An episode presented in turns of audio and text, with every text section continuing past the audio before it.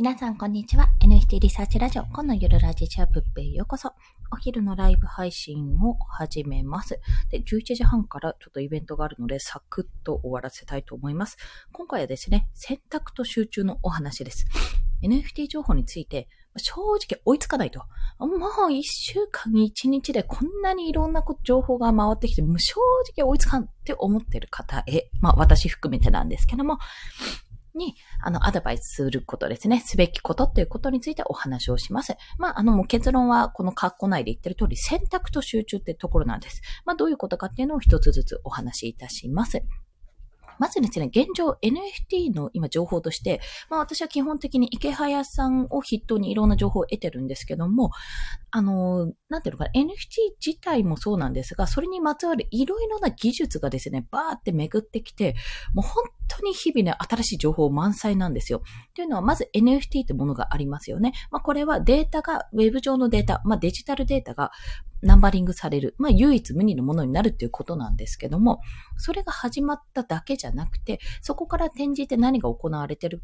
かというと、まあ、個人が IP ビジネス、まあ、知的財産と言われているもの、まあ、ちょっとキャラクタービジネスだと思っていただければいいんですけども、キティちゃんとかね、あの、それこそポケモンとかそういったようなキャラクタービジネスだと思っていただければいいんですが、そういうものが個人レベルでできるようになってきたっていうお話。まあ、そこから転じて何が起こるかというと、ゲーム化とかメディア化ですね、小説、ゲーム、漫画っていうこともできるようになってきましたし、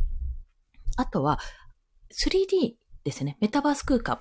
あの、いわゆる、まあなんかオンライン RPG とか、なんか FF とかね、ありますよね。オンラインでやれる RPG とか想像できたらいいんですけども、まあ、あの、いろんな人がアバターを使って会話をする。まあ、やっぱりコロナ禍で実際に会えないっていう場合が多いのが、多い中で、まあ、今までは音声とか、それこそ Twitter のスペースとか、クラブハウスみたいな形で、まあ、みんなでグループトークをしようっていうような形だったのが、今度はもうアバターを使って、もうチャット、もしくはそれ喋ることもできるんですよ。そういった場で集まってやろうっていう傾向になってきたわけなんですね。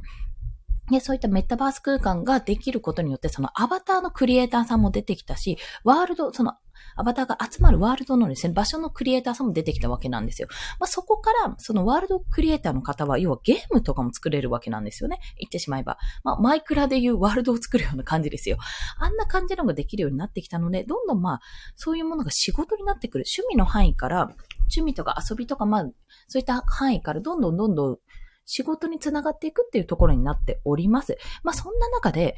じゃあ自分はどうしたらいいか NFT いろんなことやってみたいし、なんか、あの、メタバースも面白そうだし、なんか音声、音声とか音楽の NFT も面白そうだし、なんか絵も描きたいし、漫画も描きたいし、なんかどっから始めたらいいんだろうって思うと思うんですよね。私は思います。で、そんな風にパッパラプーになっちゃうと、まあ、結局何もできなくなってしまうので、じゃあどうしたらいいかって話なんですが、まあ、結論から言うとその選択と集中っていう形になります。まあ、それは、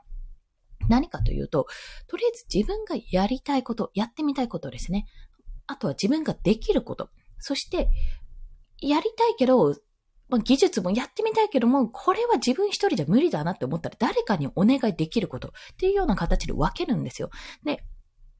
例えば私の NFT の場合は、私は自分の猫ちゃん、まあこれほとんど型があるので、最悪誰かにお願いすることもできるんですね。正直言ってね。外注化はできます、全然。やれる人がいたら。でも、まあ基本的には自分で作ろうと思ってるんですよ。じゃあ、その猫ちゃんを使ったゲームを作りたいって考えたときに、ゲームもね、サウンドノベルとかだったら多分ね、作れなくはないんですよ。まあ、一枚一枚スチールを作って、流すような形で RPG スクールとか 使えばできるのかなとかいろいろ考えてるんですけども、まあ、できなくはないけども、ちょっと大変だな、時間がかかる、手間がかかると思うわけなんですよね。じゃあそしたら、それを外注化すればいいんじゃないかと、誰かにお願いすると、まあ、依頼してお金を払ってね、依頼するような形もできるわけなんですよ。で、そうなった時に、まあ、丸投げするんじゃなくて、例えばこういうゲームが欲しいっていう、やっぱプロットとか家庭とか、この子はこういう性格でとかいう、そういった初期設定とか設定資料をお渡ししますよね。で、そこから、作っていただいたものに対しても、こちらが手を、手直しできることがあったら手直し、まあ、修正するし、まあ、向こうじゃないとできないことにあったら何度かこう、リテイクを重ねるっていう、あ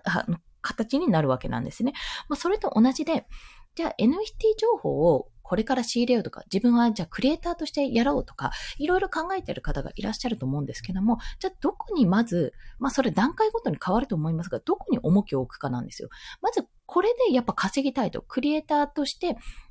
あの、ちゃんとコレクションを販売したいって思うのであれば、そこに集中すべきなんですね。で、私の場合は、ちょっと今そこの絵の集中を置いといて、もうやるんですけど、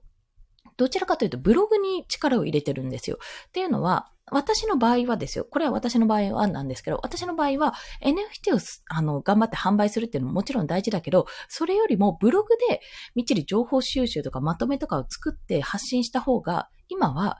まあ、フォロワーさんを増やすとか、影響力をつけるには、そこが一番手っ取り早いなって感じたんです。まあ、振り子経由で Voicy でも放送させていただけるし、そのブログ経由で、あの、収益も見込んでいるわけなんですね。で、私の場合です、それは。というのは、まあ、あの、資金的な部分で、やっぱり私は稼がないといけないので、子供もいるので、そこの部分で、あ、ちょっと今 NFT をバカスカ売るっていうところに時間をかけるよりは、まずは自分自身の力をつけることが